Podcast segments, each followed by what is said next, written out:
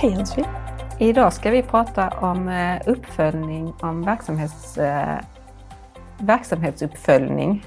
Uppföljning av verksamhetsuppföljning. 2022. Ja. ja. Och då eh, tittade vi på social dokumentation, avvikelsehantering, överrapportering, hälso och, sjukvård, hälso och sjukvårdspärmen. Mm. Hur Och olika frågor kopplade till det. Ja, precis. Jo, men det har ju gått bra ska jag väl säga.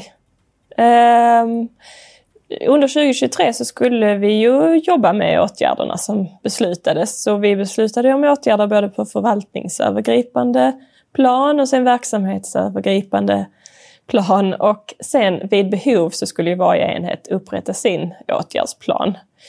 Um, tyvärr saknar vi underlag från hemtjänsten, så det som jag kommer att prata om är uppföljning från eh, funktionsstöd och vård och omsorgsboende och sen vad som har hänt på förvaltningsövergripande plan.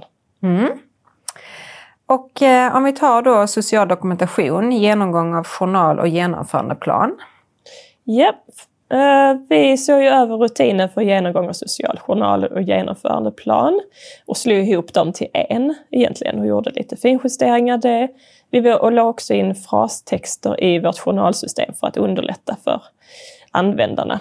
Sen spelade vi in ett poddavsnitt ju, för att man skulle förstå syftet. Det var ju mycket, många som gjorde det som en sammanfattning.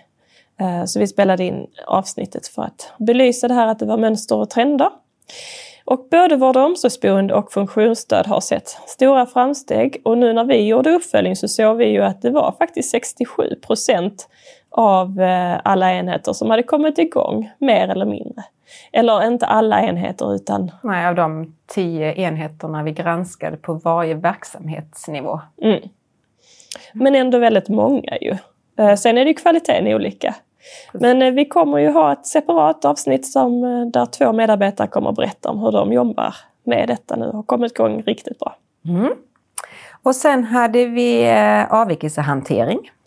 Här har vi också sett över den förvaltningsövergripande rutinen för man tyckte det var oklart om legitimerade personal skulle vara med i den här analysen som vi vill att man ska göra.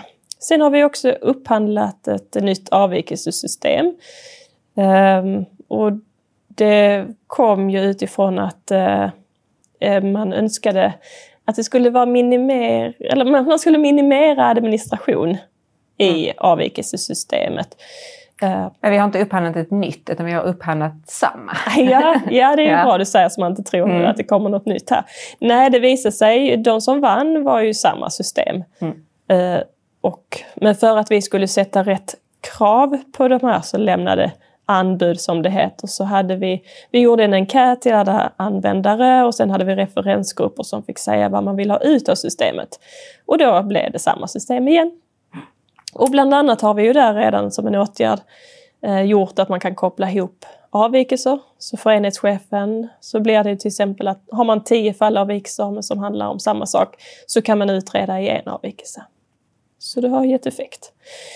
Eh, och både vård och omsorgsboende och funktionsstöd eh, eh, menar att det har skett förbättringar kopplat till avvikelsehantering överlag. Och bland annat så är medarbetare nu med i både utredning och analyser, vilket vi önskar att det är så det ska vara. Sen så har vi ett fortsatt arbete med att eh, vi behöver förbättra samarbetet med legitimerad personal eller få der, den möjligheten att de kan vara med. Många gånger är det ju på grund av att de inte har tid tyvärr. Men sen är det också workshops i avvikelsehantering som vi inte har kunnat genomföra än. Eh, och det är på grund av vakanser i våra tjänster här. Mm. Och sen var det överrapportering. Ja, och det vi kollade på där var att man hade säkra rutiner då mellan arbetspass och mellan professioner. Eh, och det visade sig då lite brister i det, där funktionsstöd har tagit fram nya rutiner och vård och omsorgsboende har arbetat med att göra befintliga rutiner kända helt enkelt. Mm. Hälso och sjukvårdspärmen. Där eh, eh, kontrollerade vi ju att man har den informationen som man ska ha i den här vita pärmen som man säger. Eh, och det var vård och omsorgsboende som har uppdaterat nu hälso och sjukvårdspärmar med gällande rutin och stödmaterial. Och sen eh, hade vi lite övrigt också. Ja, och det var som ett bifund så såg vi att eh, vi behöver fortsätta med den här utbildning och utrustning för att ge omvårdnadspersonalen möjlighet att ta vitala parametrar, alltså blodtryck, puls, temp och så vidare. Och innan nu slutet på 2023 så ska ett förslag på denna hanteringen ha tagits fram. Så där är vi inte i mål, men det är på gång. Mm. Och sen gjorde vi också ett par riktade uppföljningar. Ja, bland annat följde vi upp eh, olika lex händelser och, och så om man hade vidtagit åtgärder och om uppföljning hade skett. Och vi har gjort en ny uppföljning nu för att se om det har blivit bättre efter de åtgärderna som vi bestämde. Men tyvärr har vi fortfarande brister. Det är 67 procent av händelserna så det är någonting som vi, vi måste fortsätta att jobba med. Mm. Vad är det för brister vi har sett då? Bland annat att eh, verksamhetschefen inte är delaktig vid uppföljning eh, och att eh, beslut inte har fattats då av förvaltningschef och verksamhetschef. Eller att uppföljningen inte har skett. Okej, okay. och sen gjorde vi också riktade uppföljningar på vård och omsorgsboende. Ja, och det var ett vård och omsorgsboende och där, har, där var eh, flertalet åtgärder som skulle vidtas och där har vi sett eh, ja, men flera framsteg. Mm. Och sen var det även på två eh, gruppbostäder där vi tittade utifrån tvångs och begränsningsåtgärder. Och I detta fallet så kom det en ny chef och tyvärr gick den här åtgärdsplanen inte över till den nya chefen. Men som tur var så har ändå den nya chefen uppmärksammat saker och eh, vidtagit åtgärder. Så det är skönt. Mm. Jaha, och sen 2024, nu är det ju dags för nästa verksamhetsuppföljning. Ja, det är det ju egentligen.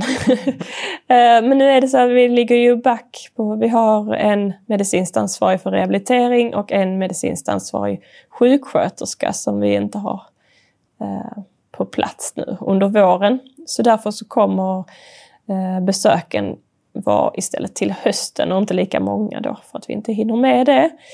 Och troligtvis så kommer det ske på lite annat sätt men det får vi återkomma kring. Men vi tänker oss lite mer att det inte ska vara något tema utan mer samma frågor varje år istället. Mm. Mm. Spännande. Eh, och som du sa tidigare så kommer vi ju nu ha ett avsnitt eh, kopplat till eh, uppföljningen. Ja. Som kommer alldeles strax. Men tack för detta. Tack, tack.